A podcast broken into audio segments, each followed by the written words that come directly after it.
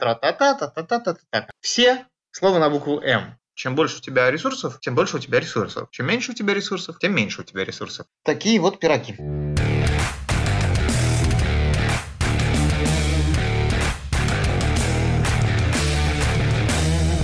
Привет, меня зовут Дарья Сталь, и вы слушаете подкаст «Стальные нервы». Этот выпуск посвящен роли комьюнити-менеджеров компании и особенностям конфликтов между бизнесом и сообществом. Так бывает, что комьюнити-менеджер попадает в жернова большого бизнеса или банально в сложный проект. У сообщества могут быть большие ожидания от проекта. Ряд участников вложили в него свои деньги, а бизнес не в состоянии быстро показать результат в силу объективных технических, политических, юридических и иных причин. Возникает конфликт. Примеры таких конфликтов мы разберем вместе с Федором Скуратовым и выясним, как в таких ситуациях действовать комьюнити-менеджеру. Федор – SEO Комбота, самого популярного бота для сообществ в Телеграме, и основатель профессионального сообщества Russian Community Managers. Привет, Федя!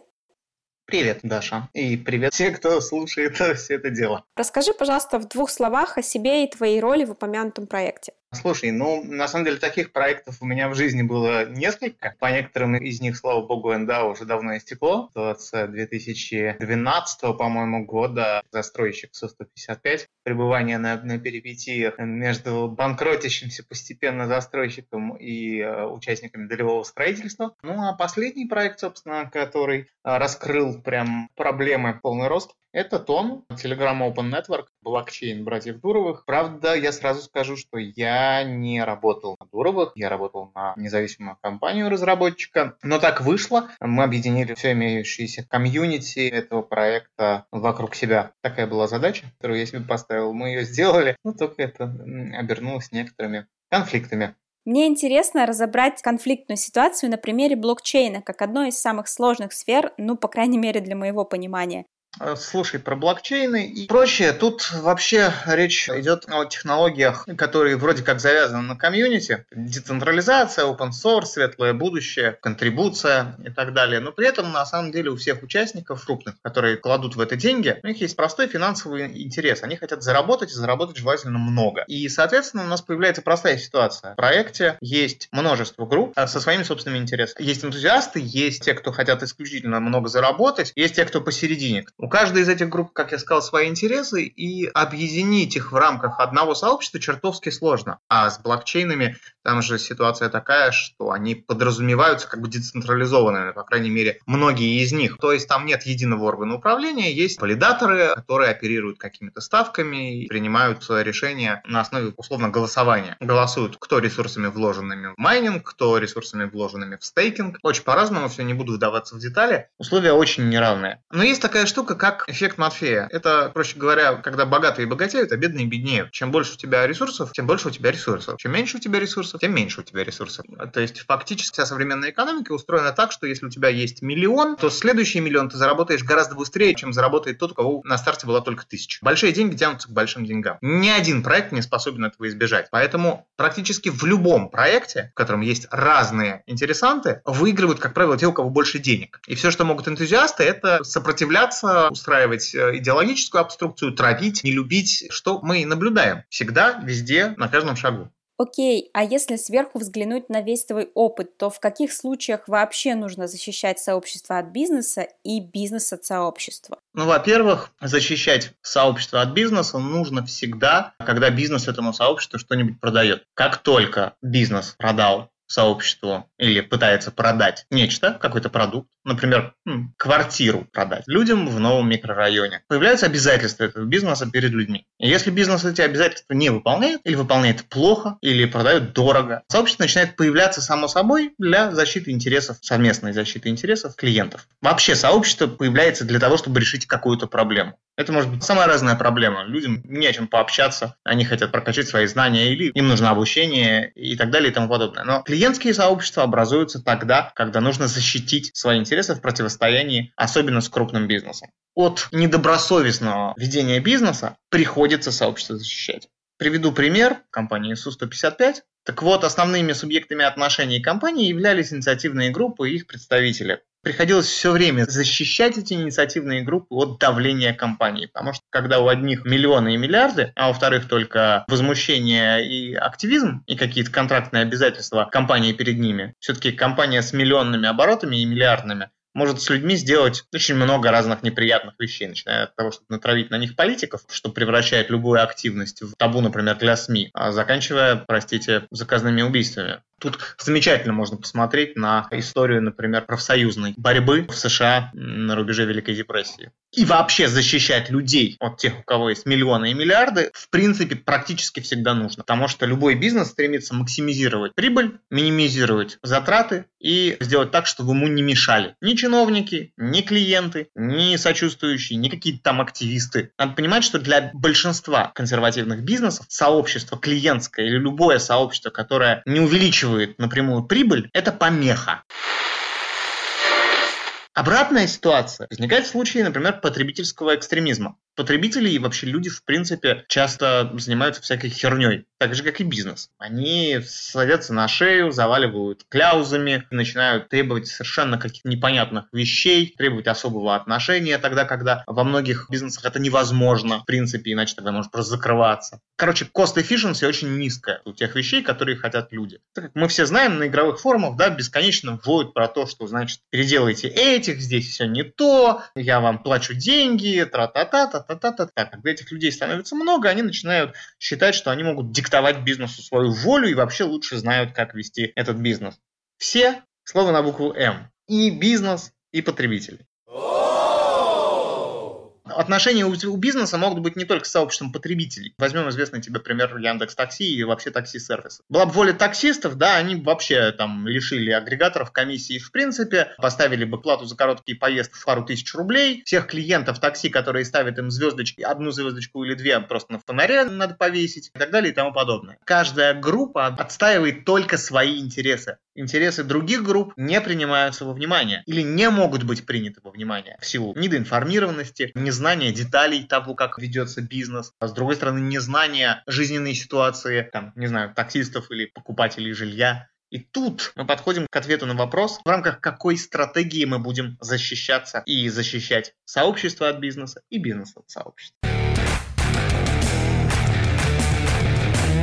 Окей, дай три совета комьюнити-менеджеру, который оказался между двух огней. Что делать? Первое. Ключевой задачей комьюнити-менеджера, работающего в бизнесе, работающего с сообществами, является информирование всех участников о реальном раскладе. Что это значит? Информационный шум и нехватка информации – это основная причина того, почему люди не могут учесть интересы друг друга. Они их не понимают. Когда у нас в Камбозе была неприятная ситуация с биржей рекламной, мы облажались очень сильно, ну, я облажался. Суть была в том, что из-за блокировки телеги мы улетели с этой биржи в жуткие минуса, и у нас админы ждали своих выплат очень-очень долго. Как я удерживал их от массового негатива? Я всем и каждому в публичном чате объяснял ценообразование биржи до мельчайших деталей. Налоги, комиссии транзакций, ситуацию. Мы были настолько прозрачны, насколько могли. Это не снимало весь негатив, но это позволяло снять существенную долю негатива со стороны тех, кто не понимал, что происходит. Они понимали, что происходит, происходит, и это сокращало количество выкриков, обвинений и так далее. В конце концов, банкротство биржи и закрытие, да, мы ее просто закрыли, вызвало одну негативную статью на весе. В других случаях, когда другие биржи падали, ломались и так далее, хайп и негатив был существенно больше. Поэтому информирование, максимальное объяснение всем, что происходит. Это первая задача. Второй совет. Никогда мы не будем братьями. Копирайт. Это значит, что бизнес и сообщество не поженить. Одни хотят денег, вторые хотят всего чего угодно, но только не денег для бизнеса. Никто не заинтересован в своей прибыли. Это надо всегда помнить, что интересы ровно противоположны. Этого не надо бояться. Это нужно всегда держать в уме и всегда стараться держать бизнес подальше от сообщества. На практике это значит ровно одно. Не пускать материально заинтересованных людей из бизнеса общаться с сообществом. Никаких фаундеров, никаких менеджеров, никаких продаж продажников, никаких кофаундеров компаний, которые занимаются коммерциализацией и так далее. КМ, как наемник, не является заинтересованным заинтересованным в материальном успехе бизнеса. Он не живет с процентов, там, не знаю, которые компания заработает. У него есть фикс. Может быть, ему когда-нибудь там накинут сверху еще что-то, премию получит. Но он не является материально заинтересованным лицом. И это хорошо. Потому что люди, которые думают о деньгах, не способны общаться с теми, кто о них не думает. Или кто, наоборот, желает как можно меньше заплатить компании. Если мы посмотрим на игровые форумы и вообще на компьютерные игры, ни один игрок не желает, чтобы компания заработала больше. Никто этого не хочет. При этом многие радуются, когда проект добивается какого-то успеха, но вовсе не тому, что на нем больше зарабатывают, а там большему количеству игроков, а, больше активности, большему количеству контента и так далее и тому подобное.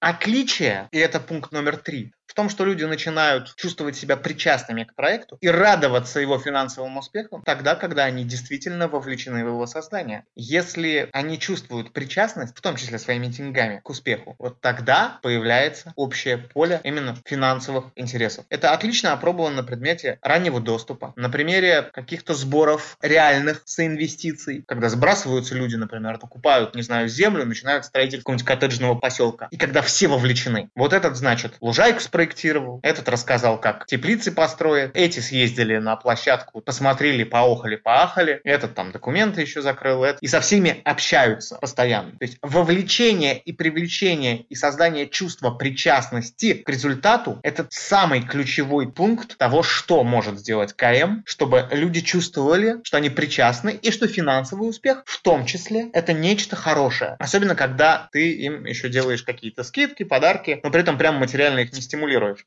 У нас, например, в Камбоджи сейчас ситуация такая, что мы довольно жестко монетизацию изменили в апреле, но наши хелперы, имеющие Камбод бесплатно, очень радуются тому, что у нас поперло, потому что они понимают, что это значит, что продукт будет лучше, что продукт будет развиваться, что у нас больше ресурсов, и вообще наше ключевое сообщество очень хорошо понимает, опять же, базируясь в том числе на пункте номер один на информировании, потому что мы очень постоянно рассказываем о том, на что мы тратим, финансово прозрачно, это обеспечивает довольно позитивное отношение к нашей монетизации. И это может быть на всех уровнях проведено. Что, простите, с э, гигантским блокчейном, что с долевым строительством, что с играми, что там с SaaS типа Камбота. Резюмируем. Первое. Информирование. Второе. Неподпускание финансово заинтересованных сотрудников или основателей. Коммуникация. И третье. Вовлечение в создание продукта, в работу над ним. Ну, по части второго пункта я бы как раз сказала, что если ты не профессиональный коммуникатор и при этом еще основатель, то лучше все равно избегать Потому что один из недавних вопросов, как раз на который я тоже отвечала, спрашивали, а нужно ли заниматься комьюнити инди-разработчику, например. И тут вопрос в том, а человек готов вот столкнуться лицом к лицу со всем тем, что ему пользователи хотят рассказать или нет. Потому что если нет ресурса и нет навыка, то, скорее всего, лучше а, не уделять времени комьюнити, а вложить этот ресурс в рекламу, например. Да, и это, к слову, основная функция КМ по защите бизнеса от сообщества. Дело в том, что мы сейчас обошли э, вниманием этот момент, а это очень важный момент. Бизнесмены и некоммуникаторы, сталкиваясь с потоком негатива, с претензиями, с полным игнорированием бизнес-интересов компании сообществом, начинают впадать в ярость, в апатию, в депрессию, начинают сраться с сообществом, рассказывать, что они все делают не так, а вообще ничего не делают, дармоеды или мешают вести бизнес. Они демотивируются таким образом, сотрудники основатели, они нервничают, и ничего хорошего для бизнеса от конфликтов этого самого бизнеса, то есть конкретных людей, которые составляют бизнес, сообществом не бывает. Конфликты, в принципе, изматывают. Особенно пустые конфликты. А большинство конфликтов с сообществом,